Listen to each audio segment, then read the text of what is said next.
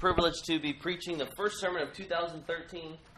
Not only is it the first sermon of 2013, uh, but it's the first series of 2013, and the first series that Rick and I will do together through an entire book. So we haven't done that yet, uh, so I look forward to doing it. And today we begin book of Philippians. Uh, so if you have your Bibles, please turn there now. The book of Philippians next week. So today we'll be looking at chapter 1, verses 1 to 11. Um, I'll give you some brief background on the book of Philippians. It was written by the Apostle Paul. So, right there, if you look at verse 1 of chapter 1, it says, Paul and Timothy, because they were together, as we're going to see a little bit later. Paul and Timothy, servants of Christ, to all the saints in Christ Jesus who are at Philippi, with the overseers. And overseers, that's basically a pastor. Pastor, overseers, elders, those are the same words used for the same office, or different words used for the same office and the deacons, he says. So he's basically writing to the whole entire church. Um, it, most people think that the book was written around AD 62, so you're looking at three years before Paul is executed. And he's writing this letter from some sort of jail or some sort of house arrest. So right there is fascinating. You get to see a little bit of this portrait, a portrait of this man. What are his priorities? What are his purposes, right? What is he going to write? What would you write to your family, to your friends, if you all were incarcerated? And I think it presents this living picture here of this man, this apostle. And um, how you want to read these letters, if you're not familiar with reading them, um, most letters are written to a specific situation, a particular situation. So if you're going to write to your family, friends, you are going to write asking them about how their life is at that given moment and probably going to ask them about the things that you know about them. So I might ask my dad or my sister who are back there, you know, how's the jo- their particular job doing, and I might even tell them about my particular situation as well. So as we read the book, as you're reading it through your devotions, you can kind of, like a detective, gather information about what was going on during the time. Um, Rick obviously knows all about detective work. It'd be fascinating to you know, to have you work through this with us. So that's the book of Philippians, and I'll go ahead and read chapter 1, verses 1 to 11. Paul and Timothy, servants of Christ Jesus, to all the saints in Christ Jesus who are at Philippi, with the overseers and deacons, grace to you and peace from God our Father and the Lord Jesus Christ. I thank my God in all my remembrance of you, always in every prayer of mine for you all, making my prayer with joy, because of your partnership in the gospel from the first day until now. And I am sure of this, that he who began a good work in you will bring it to completion at the day of Jesus Christ. It is right for me to feel this way about you all, because I hold you in my heart. For you are all partakers with me of grace, both in my imprisonment and in the defense and confirmation of the gospel. For God is my witness how I yearn for you all with the affection of Christ Jesus. And it is my prayer that your love may abound more and more with knowledge and all discernment, so that you may approve what is excellent, and so be pure and blameless for the day of Christ, filled with the fruit of righteousness that comes through Jesus Christ, to the glory and praise of God. So, from this passage this morning, we look at this relationship that they have. And we look at Christian partnership, specifically five aspects of Christian partnership. So, that's sort of like the main heading five aspects of Christian partnership. If you're taking notes, you want to write that down. Aurora is very faithful at taking notes. Um, so, the first point, the first aspect of Christian partnership is that it is joy producing. Christian partnership is joy producing. Look there in verse 3. He writes, I thank my God in all my remembrance of you, always in every prayer of mine for you all, making my prayer with joy because of your partnership in the gospel from the first day until now. Now, those of you who might who are familiar with Paul's letters, this is somewhat of a typical introduction and greeting. He thanks God. That's pretty typical of what Paul does. And then he goes on and he moves towards a prayer. And actually, in very, very many ways, this thankfulness that here that he's stating is a prayer. But just because he does that normally in his in his uh, letters doesn't mean that he doesn't mean it. So he does actually mean it. Paul is genuinely thankful. So there, it's like you got the content of the prayers. I thank my God, he says. That's the content. And then you got the frequency. He thanks his God always in every prayer of mine for you all. So there you got the content, you got the frequency of the prayers, and then you got the manner. He, he, he thanks his God always in every prayer and with joy because of their partnership with him. So in my meditation on this passage, it, it, it caused me to sort of stop and wonder, you know, wow, these Philippian Christians, man, they must be something. Whatever, whatever they're doing for Paul, which we're going to look at, it, it, it, it causes him to well up with thanksgiving every time he remembers them. And he does so with joy.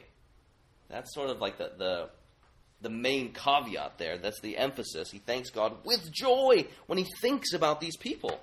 And it made me stop and think about, oh man, I wonder what the Christians that I partner with, First Baptist Church, when you guys think about my partnering with you and my serving you, what what actually wells up in your mind? And and we all should be asking that question too, you know. So what do our Christian friends think of us as we labor with them for their faith? Do our Christian friends think, "Oh, you know what? You know that Jeremy guy, is he a little self-centered in his partnership? Does he come and he wants to consume off of you all, or does he actually provide for you? Is he, is he a pain when you all pray for me, do you pray, oh man, I really just wish Jeremy would do X, Y, and Z? Or uh, what, are, what are those that you guys, what are those prayers um, that people are praying for you? What might they be about as you are relating with one another? I mean, these Philippians, man, they're something. They, and they genuinely mean something to him. Because they go back far. So you look at that, look at there, verse 5. He thanks God with joy in every remembrance because of your partnership in the gospel from the first day until now. So, there, that first day, what he's talking about is he's recalling these wonderful memories when the Lord used him to bring the gospel to Philippi. And that takes place in Acts 16. So, later on in the afternoon, you all can read Acts 16 and see what happens there. He's thinking about when he, by God's grace, brought the gospel to Philippi and he saw their lives change. He saw them actually turn from what they were doing to embrace the Lord Jesus Christ. So, um, you guys remember the woman named Lydia in Acts 16? She's a businesswoman, a dealer in purple goods, clothing, uh, fabric there. It says there in Acts 16 that the Lord ca- opened her heart to believe what the Apostle Paul said, because the Apostle Paul was evangelizing her. So God is doing this amazing work in her life, and in the very next story, Paul's Paul here is walking along, and this demon possessed slave girl is talking about how Paul has come to bring the good news of Jesus Christ. And eventually, Paul heals her, casts out the demon. Um, so, presumably, there, hopefully, we would think that that girl would believe. So, you got this businesswoman who's converting. You got this demon possessed slave girl who's healed because of the power of the gospel. And then eventually, Paul is sent to jail. Paul and Timothy are sent to jail. And there, who's converted? The Philippian jailer. So what happens is Paul and Titus, they get locked up. They're doing time. And it says there in Acts 16 that while they're in prison, they're singing hymns to God, and all the other prisoners are listening. And then the jailer, uh, well, eventually, an earthquake happens. The doors are flung open of the jail. Uh, the jailer's so freaked out because he thinks the prisoners have escaped, and now they're going to come down on me, the authorities, and they're going to hold me accountable for it. And he's about to kill himself. But then eventually Paul says, Don't worry, we're all still here. And in fact, not only are we here, we're singing the hymns of God while we're here. And then he falls down on his face and says, What can I do to be saved? And later on, Paul and Timothy take him and his whole household, baptize them. They all believe. Um, so here you have this fascinating mix of people from different areas of life, different socioeconomic classes. You got a demon possessed slave girl. You got a Philippian jailer Gentile, Greek. There were a lot of military folks in Philippi, in fact. Um, so he was probably a connected guy. Uh, and then you have this businesswoman. So you got a businesswoman, demon possessed slave girl, and then you got this Gentile jailer. How's that for a uh, church planting team? That's an awesome team. Um, so he's recalling when that church came together by the grace of God through his proclamation of the gospel. And he says that we, you have been partnered with me from the first day until now. He explains a little bit more about this partnership. If you go there, um, and uh, you look over and look at chapter 4, and you see more of what this partnership is like. 4, verse 14 and 15. 15 in particular. And you Philippians yourselves know that in the beginning of the gospel, when I left Macedonia, no church entered into partnership with me in giving and receiving, that is, financial giving and receiving, except you only. He says, even in Thessalonica, which is Acts 17, even in Thessalonica, you sent me help for my needs once and again. And then in 18, he says, I have received full payment and more. I am well supplied, having received from Epaphroditus the gift that you sent, a fragrant offering, a sacrifice acceptable and pleasing to God. So, there, at the very least, he's looking at three times of help from the Philippian church. And that's some of the ways in which that they have partnered with him in the gospel. And then you turn back to chapter 1. He says there in verse 7 It is right for me to feel this way about you all because I hold you in my heart, for you are all partakers with me of grace, both in my imprisonment and in the defense and confirmation of the gospel. So not only is people helping financially, everywhere he goes, whether in prison or out of prison, they're partnered with him. Wherever he goes, and in fact, whatever he does. So look there, in my imprisonment and in the defense and confirmation of the gospel. Wherever I go, you guys are partnered with me. And whatever I do for the gospel, you all have my back. You guys are all there. And it's this partnership that brought joy to Paul. But it's not strictly because of the fact that they partnered together, you know, like a mere human partnership. You know, it's not like it's not merely because they've they've bailed him out when he's in need. Not merely because they're showing him love and he's showing them love. That's not really um, what brings him joy. And I think the next point makes this clear. The second aspect of Christian partnership is that it ought to be, hopefully it is necessarily, Christ exalting. So, point number two, the second aspect of Christian partnership, it is Christ exalting. We see that they aren't partnered merely because of a shared friendship or ethnicity or whatever, but it's because of the gospel. And that's what actually brings joy to him. It is a gospel partnership. So if you look there in verse 4, he thanks his God always in every prayer of his, making his prayers with joy because, did you notice there, of your partnership in the gospel from the first day until now. And then go down to verse 7 again. He says that you all are partakers with me of grace. That is an unmerited gift, a free gift, one that can't be worked for. And they partnered with him in defense and confirmation of the gospel. So there he's getting really specific in terms of what this partnership is actually based in. This is a partnership in Christ, who he is, what he has done, what he calls us all to do. So here, as I mentioned in the past, Christ is the aim and the end of the Christian right here. Christ is the aim and end of the Christian. So his purposes, his priorities, they become the Christians. And that's what it means to partner together ultimately with God. It's, the word partner there can also be translated as fellowship. First John says that if you fel- have fellowship with God, his purposes and his priorities become the Christians. If not, then you actually don't have fellowship with God and then fellowship with others. So here, as he expresses this, it's almost like he's saying, Nothing would bring me greater joy than to see this happening, you partnering with me in the gospel. So you see how that's bringing him joy? It's a, you can think about it this way.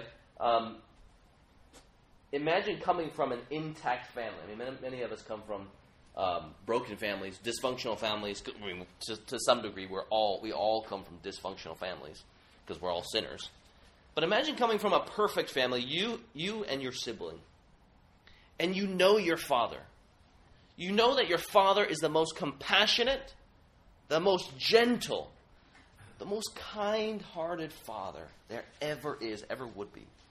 So much so that even when he disciplines you, you're so confident all the time of the fact that what he wants is more of your heart and not merely mere obedience. That's the kind of father you have. And then one day, your sibling, he actually begins to say, you know what? I'm going to get out of here. I don't really like that. I'm going to take my stuff and I'm going to go ahead and go. I'm going to leave. And you see him wandering away. You see him with the wrong priorities. And eventually he's lost.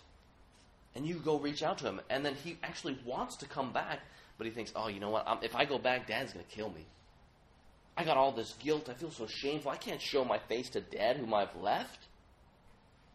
I've actually run away. And, and you know the truth about your father. You know that your dad, in your brother's weakness, will show great compassion.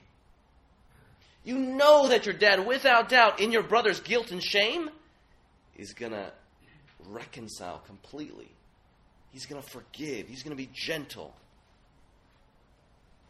And so imagine one day you actually see your sibling turn and he leaves his ways and to go back to his father, recognizing who he is. Would that not bring you joy to see your sibling do that? That's kind of what it's like for Paul. Paul sees the Christians, he sees them turn from sin, once being hostile from, uh, to God, and then going towards their Creator God. And he can't help but, uh, but be so joyful to see that actually happening. These people returning to their Creator and their God, living the very lives that God desires them to live. And so it's not, it's not, only, not only does it bring Paul joy, but it's also a wonderful celebration of the character of the Father, is it not? And so that's what brings him joy. That's a gospel partnership there. It underscores the fact that we as a church, you know, there's nothing that binds us together apart from Christ. So ultimately, we're not a social club. We're not bound by ethnicity. We're not bound by hobby. But we are, in fact, bound by Jesus Christ and the gospel. So that's what this church ought to be preaching. And every church here in Hacienda Heights ought to be preaching. This wonderful gospel that shows that Jesus Christ, God Himself, can have fellowship with man if we would repent and believe. And that's the good news. Good news, the gospel means good news. That is, that all of his creation, that is you and I, he created us to worship him, but we have rebelled against him, turned away like the sibling. We've left our Father. And in fact, not only have we left, but it says that we stand hostile to God, it says in the book of Romans. Hostile towards God without the Spirit. But where there is a problem, God then provides the solution in his Son, Jesus Christ, who took on flesh to pay the price we deserve, to bear the wrath that we deserved, so that everyone who repents and believes, and believes in Jesus Christ, his work on the cross, and who he is, then is forgiven. Like that son who returns to the Father. Forgiven, shown compassion, is reconciled, can know the Father actually and have fellowship with him his aims, his purposes, his priorities become that Christians. That's the gospel that this church should be preaching. And I think does preach. And so as we work in application for our church, we want to be a church that is grounded in the gospel. It says in James that the word gives birth to us. The word of God. So we want to be grounded in that word. We never want to move away from it. We want to remain rooted in it, like that man in Psalm 1 who plants his root deep next to that life, nutritious water. But not only are we grounded in the gospel, we also want to be growing in the gospel. So you can think of it like a plant, right? The plant is planted in the rich, nutritious soil.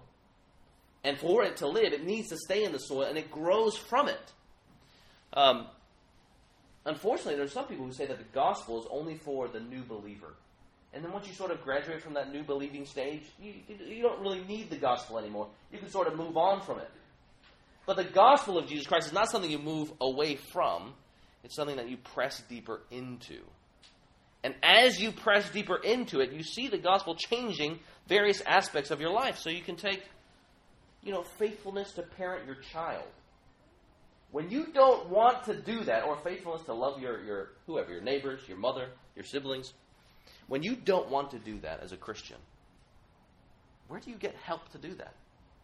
The gospel actually has to say something, says something about even something like that.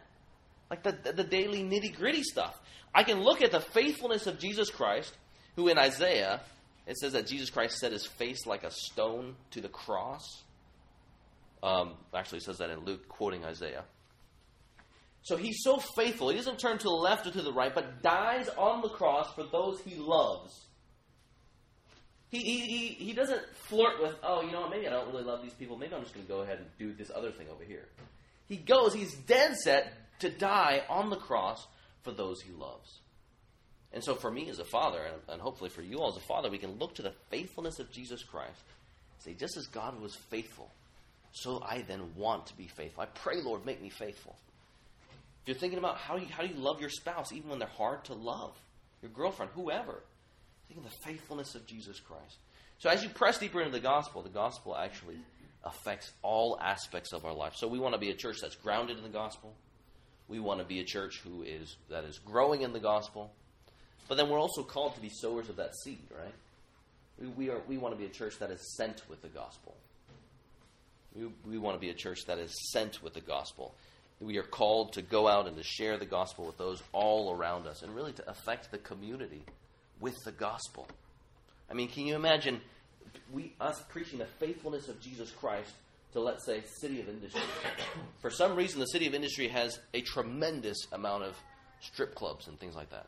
It's, it's highly unusual uh, if compared to the rest of the LA region and the Orange County region. Imagine if we preach the gospel to people uh, about the faithfulness of Jesus Christ, and then these people who are using their bodies in ways that um, that saddens us, that ought to sadden us, and it is, is a way that God clearly says is not good for that person. They begin to see, wow, you know what? I actually begin to come to understand faithfulness more. I come to understand how God has made my body and how I'm to give that to a person, and how that in a marriage relationship actually reflects the love that Jesus Christ has for his bride. Faithful, passionate, purposeful, particular to that person. So we want to be sent out with this wonderful gospel. And I pray that that would happen over the course of the weeks and months here at First Baptist Hacienda Heights. So Christ is our aim, Christ is our end. And it's this that gives Paul so much joy to see his brothers and sisters exalting Christ in a way even that, that shows itself in Christian partnership. You're going out on mission trips? Let me help you to exalt the name of Jesus Christ. And because he sees that, he then can assure them of their faith. And this is point number three Christian partnership provides confidence in the faith. That's verse 6. Look, look what he says. He experiences the partnership, and then he assures them of their faith. Look in verse 6. And I am sure of this, that he who began a good work in you will bring it to completion at the day of Jesus Christ. So he thinks back again to their conversion, and he says that the God who began that in you, he's going to bring it to completion. You see how that doesn't that, that makes sense only if if the aim and end is Christ? I actually don't think it makes very much sense if without that aim and end. Because he's saying there, look, you partner with me and I experience your partnership and I love it naturally you would think that he would go on and talk about the partnership that they had between men, right? But then he says, no, you, God, who began this good work in you, is going to bring it to completion. He wants them to have confidence in the faith because he sees them partnering with him and really partnering with God, having fellowship with God. He says, God is going to work out your salvation at the day of Christ. He's going to bring it to completion this theme is actually going to come up later on, um, especially in chapter 2. But for now, it's interesting to note that one's life actions, life's actions, reveal the genuineness of one's faith. One's life's actions reveal the genuineness of one's faith. If they didn't care about Christ, if they did not care about the things of Christ, he wouldn't be able to say this, right? He wouldn't be able to say, The God who began this work in you, as I have seen happen, he's going to bring it to completion. Instead, if he actually, if he didn't see them embracing Christ as the aim and the end, he would say something more like John says in 1 John. says, You walk in darkness, and while you might claim to have fellowship with Christ, with God, you're a liar. That's what it says in 1 John. Those are, those are really hard hitting words. But he is confident of their faith because he sees them loving. And we're going to come back to this later on in the prayer when he prays for them. The fourth aspect. So, the third one, the one we just covered, Christian partnership provides confidence in the faith. The fourth aspect is Christian partnership commits to love.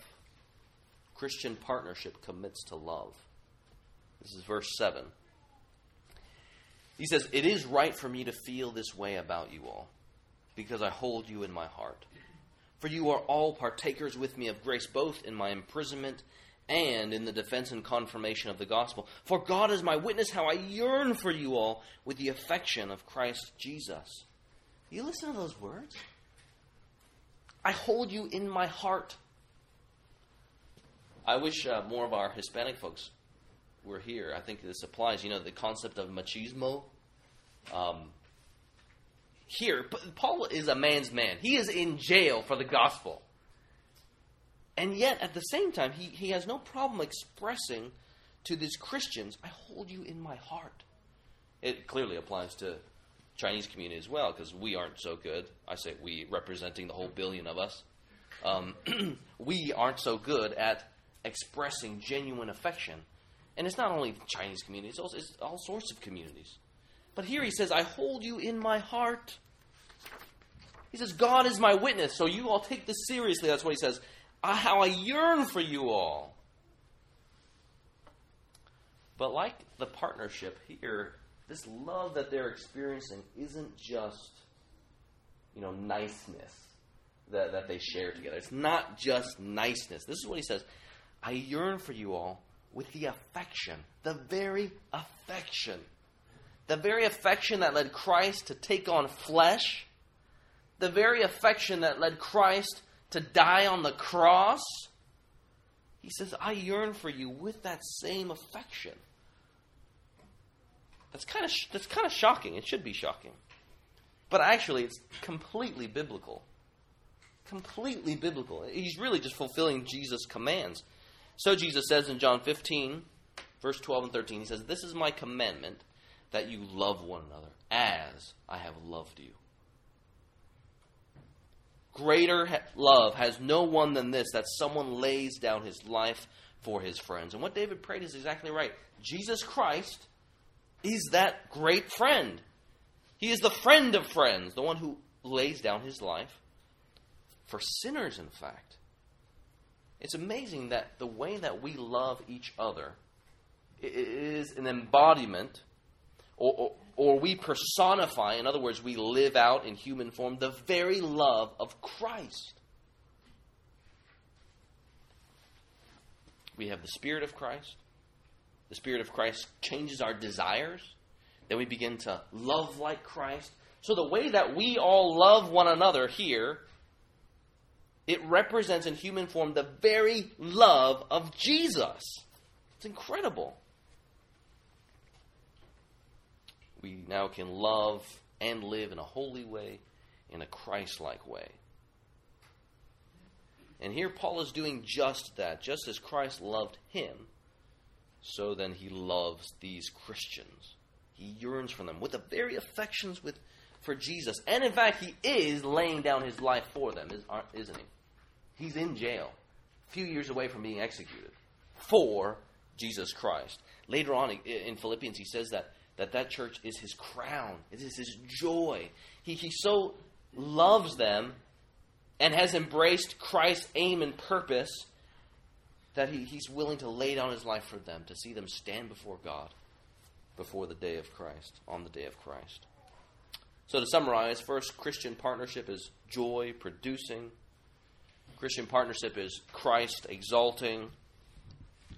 Christian partnership provides confidence in the faith. And Christian partnership commits to love. And really, these are all intertwined with one another. It's not like, in the verses at least, he takes one and then he moves on and clearly cuts it off and moves on to the next one. They're actually all intertwined. And it kind of leads up to what we look at next. So the first four aspects sort of all climax, they all intertwine so clearly. They develop this strongest web, we could say. In the next point, Christian partnership is prayer generating. Christian partnership is prayer generating. This is in verses 9 to 11. So, right here, this prayer is sort of like the practical outworking of aspects 1 to 4. So he knows that he we know that he prays all of his prayers with joy. So in this prayer he's going to pray. He's going to pray with joy. We've seen how their partnership is Christ exalting. We see that going to happen right here. He's going to pray that that would continue. Paul sees their partnership in the gospel and he affirms them building their confidence, right? He wants that confidence to continue. He prays for it as we're going to see. And then he prays that their love towards God and their love towards people would grow and grow. And then he demonstrates his love for the people by praying for them. So this is a practical outworking of everything we've looked at so far. Verse 9, look there. This is the prayer. And it is my prayer that your love may abound more and more with knowledge and all discernment, so that you may approve what is excellent, and so be pure and blameless for the day of Christ filled with the fruit of righteousness that comes through Jesus Christ to the glory and praise of God. Here, Paul prays that their love would be, as, I sum, as I've summarized it, a godly love, a guided love, and then a Godward love. He prays that their love will be a godly love, a guided love, and a Godward love. Let's look first at the godly love. Did you, he, he prays there in verse 9. He begins his prayer I pray that your love may abound more and more with knowledge and all discernment. And then the question is okay, why? This isn't just a prayer for love. He prays that so that it says, there's that reason, or because you may approve, or so, so that you may approve what is excellent. So that you may approve what is excellent. There, that word approve, you can think about like um, it's like a, a, a money metaphor, the original word. and if one is going to approve something, it's like they approve money. So they test it to see whether or not it's genuine or not. So he prays that they their love would abound more and more with knowledge and all discernment, so that they might test something, approve what is excellent. I, I love that language. Approve the excellent things. He says, I pray that you would be able to exclude the lesser things and determine the excellent things, the superior things, and be able to prioritize those things and to chase after them, love them, because they are godly things. And we see this later, played out later on in, in uh, chapter 4, verse 8. You don't have to turn there, but listen to this now. Here he talks about the excellent things. He says, whatever is true, whatever is honorable, whatever is lovely, whatever is commendable, if there's any excellence, if there's anything worthy of praise, think about these things, Philippians. He prays that they would, their love would abound more and more, so that they would be able to approve the excellent things, that is, Christ and things that are associated with Jesus Christ. Well, the question is, well, how exactly is that going to happen? Let's back up one verse. How is that going to happen? He prays that he prays that something would accompany their love He says, I pray that your love would abound with knowledge and discernment. So here, this isn't an unbound love. This isn't a reckless love. This is a bounded love, a guided love. He prays that the love will be a godly love. Now he prays that the love will be a guided love. This is a guided love informed by knowledge and then all discernment. So, knowledge you can think there as a mental grasp of things that are of God, godly things. And then discernment there, that's the ability to make godly decisions or to steer a godly course in this life. When it comes to loving God, moral things. So there, love. It's impossible there to approve what is excellent unless you have the knowledge and discernment guiding your love. Interesting, isn't that? Isn't that uh, there? The, what he writes. Some people they tend to say, you know, I just want to love Jesus, but you know, when it comes to deep Bible study and what you know the intricacies of the Bible or even theology, I don't really care about those things. I just want to love Jesus. Forget theology to me, I don't know what to make of, of that kind of statement when you compare it to this kind of verse. I'd pray that your love would abound more and more with knowledge and all discernment. He says. You, so you think about relationships, right? Only the knucklehead would sit down with a girl that he likes and say, you know what? I, I just, I, I like you. I think I love you. I just want to spend time with you. But you know what? I don't really care about what you like. I don't care about the facts behind that. I don't care about your desires. I don't care about your upbringing. I don't care about all the things that make you who you are. I just want to be with you. What girl would feel loved by that man? But the guy who sits down and is able to know all the intricacies of that girl's background, her history, her likes, her dislikes, the things that she takes pleasures in, her hobbies, you know, that better equips the man to love that woman. The same thing goes with God. The more we know about God, the better we are to love Him. The better we are to honor Him, to serve Him, to live for Him. He prays that they would have a godly love. And he prays that that love would be guided, informed by the truths of God. He also prays that they would have a, a Godward love. A Godward love. So we can ask the question what is the result of having a godly love that is guided? What's the result? Look there in verse 9 again. And it is my prayer that your love may abound more and more with knowledge and all discernment. And here's the reason so that you may approve what is excellent. And here's the result. And so be pure and blameless for the day of Christ filled with the fruit of righteousness that comes through Jesus Christ to the glory and praise of God.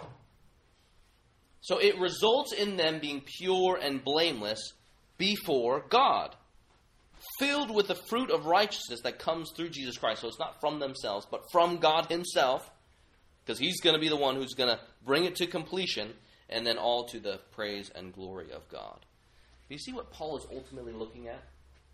He's not ultimately looking at their purity and their holiness. He's looking towards the day when the king would return, when the groom would come to get his bride, the church. He's concerned that they would be ready too.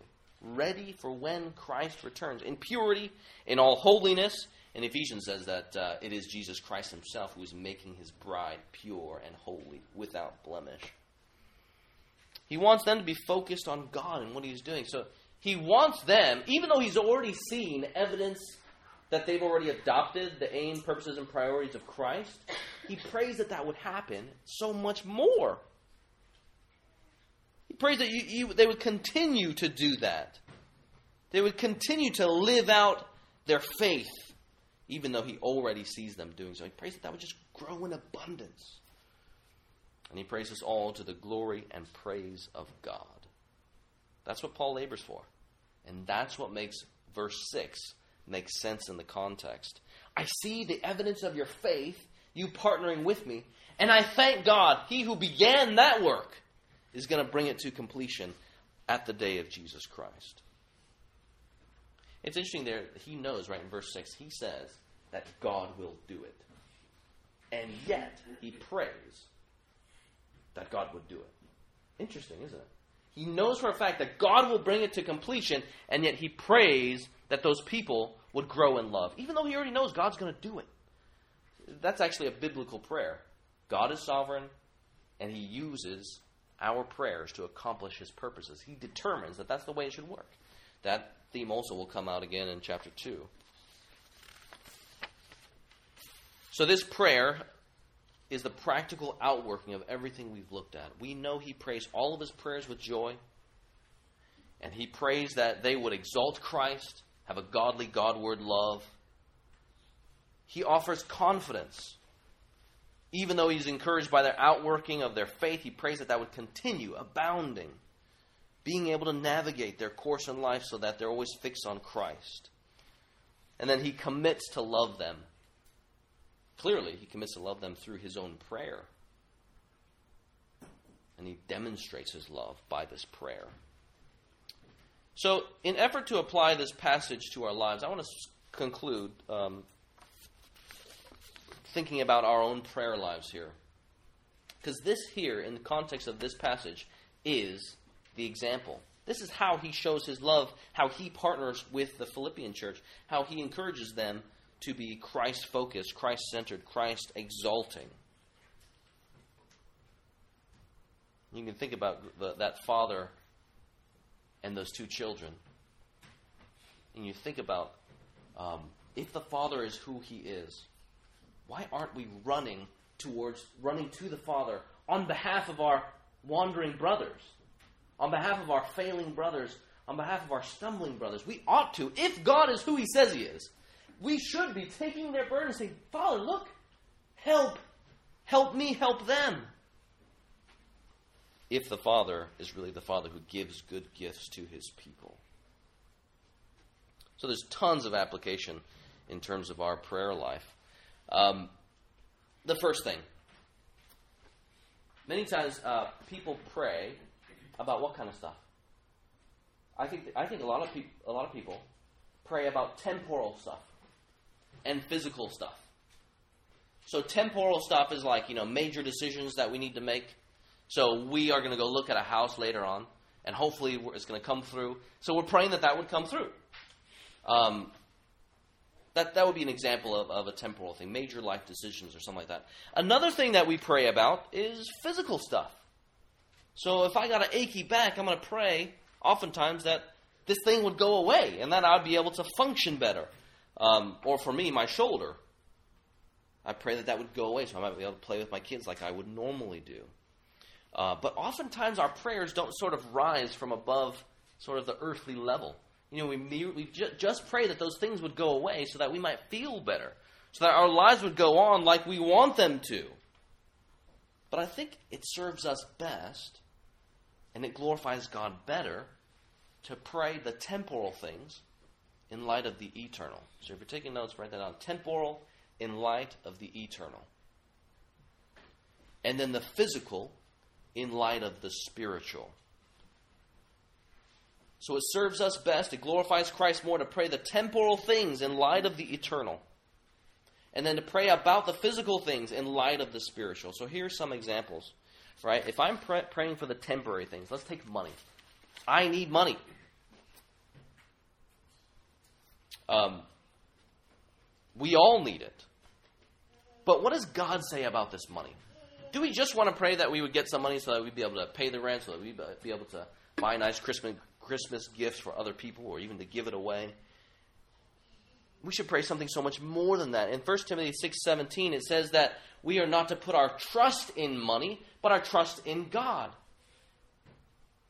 He also says that even though I might be tempted to trust in money and love it, I actually don't have to fear it if I don't get fear circumstances if I don't get it. I ultimately don't even need to fear poverty because God has promised to never leave me nor forsake me. So I can we can, should pray that we might receive more money so that we might be able to give it away or to steward it rightly or so that we might be able to better take care of our family. Those are good things. But we can also pray that we would not be able to trust in those things, but ultimately trust in God. And if we don't get it, we'd be able to say, Lord, thank you for teaching me to trust in you, even though it's difficult. Take physical things that we pray about, right? Paul himself prayed about physical things. We all should be praying about physical things. So if you aren't, something's kind of wrong with you. Paul prays that this thorn would be removed from him three times in 2 Corinthians 12. He, he genuinely wants to be rid of this physical illness. But then he says, But God said, My grace is sufficient for you, my power is made perfect in weakness. God had chosen not to remove that physical ailment from him. so that his power would be displayed, his sufficiency would be displayed in that weakness. So if I'm discouraged in, with some sort of physical ailment, I can pray that the Lord would remove it. That's biblical. But I can also pray, oh Lord Jesus, if you do not take it away, cause my heart to be satisfied in you alone because your grace is sufficient, without doubt. We, we can pray, Lord Jesus, even in my weakness, display your power. And in fact, that is what happens, right, to the watching world. If we are struggling with some sort of physical ailment, they see us and they say, wow, you know what? Pastor Rick, he has a really bad back, but he's always boasting in Christ. He is so satisfied in Jesus. That is weird, and I want that. Or they might say, man, Pastor Rick, he's not saying if I only had a better back, then, then I would be great. Then the world would be fantastic. And they say, oh no, Pastor Rick, he doesn't want ultimately that. He, said, he believes in Jesus and this grace that God has given him. And he says that, wow, God's grace is sufficient for me, not my health. That's weird, but I want that. So there are two examples of praying the temporal in light of the eternal and praying the physical in light of um, the spiritual things. So let's aim at doing that in our prayers for ourselves and in our prayers for one another. A second thing, another encouragement, we can pray Paul's prayers. Are you guys struggling with your prayer life? You know, you're you're getting distracted oftentimes. What should you pray about?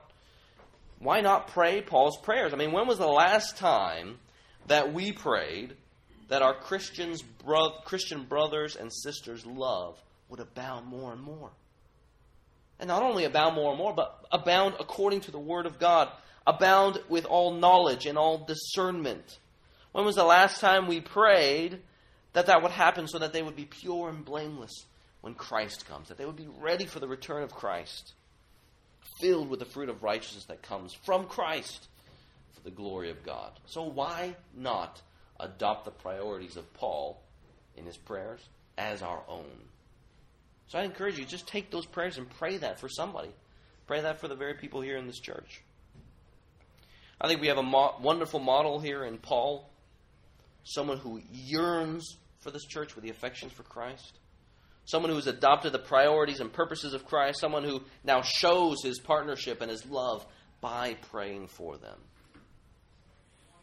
And there are wonderful examples of Philippian church and Paul of what it looks like to partner together for the sake of Christ, for the glory of God.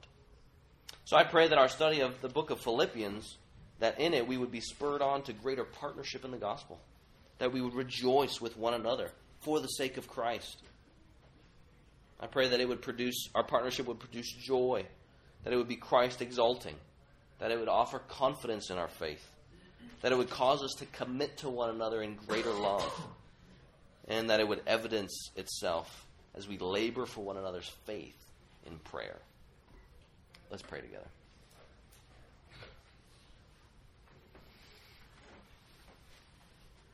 Our Father in heaven, Lord, we give you great praise knowing that you have established fellowship with us through the cross. That even when we were hostile towards you, you still called us into partnership with you. And you've given us this wonderful task to send out the gospel, to be preaching the gospel to everyone that is around us. So, Lord Jesus, we pray that, that, your, that your love would affect the way that we love. We pray, Lord, that First Baptist would be known as a church that loves with the same love of Jesus Christ. Cause our hearts to yearn for one another so that Christ Jesus would be exalted, so that we might be ready for the day when you return. And we pray that that would happen so that you would get all of the glory. And we pray that you would do these things for the sake of your great name. In your name we pray. Amen.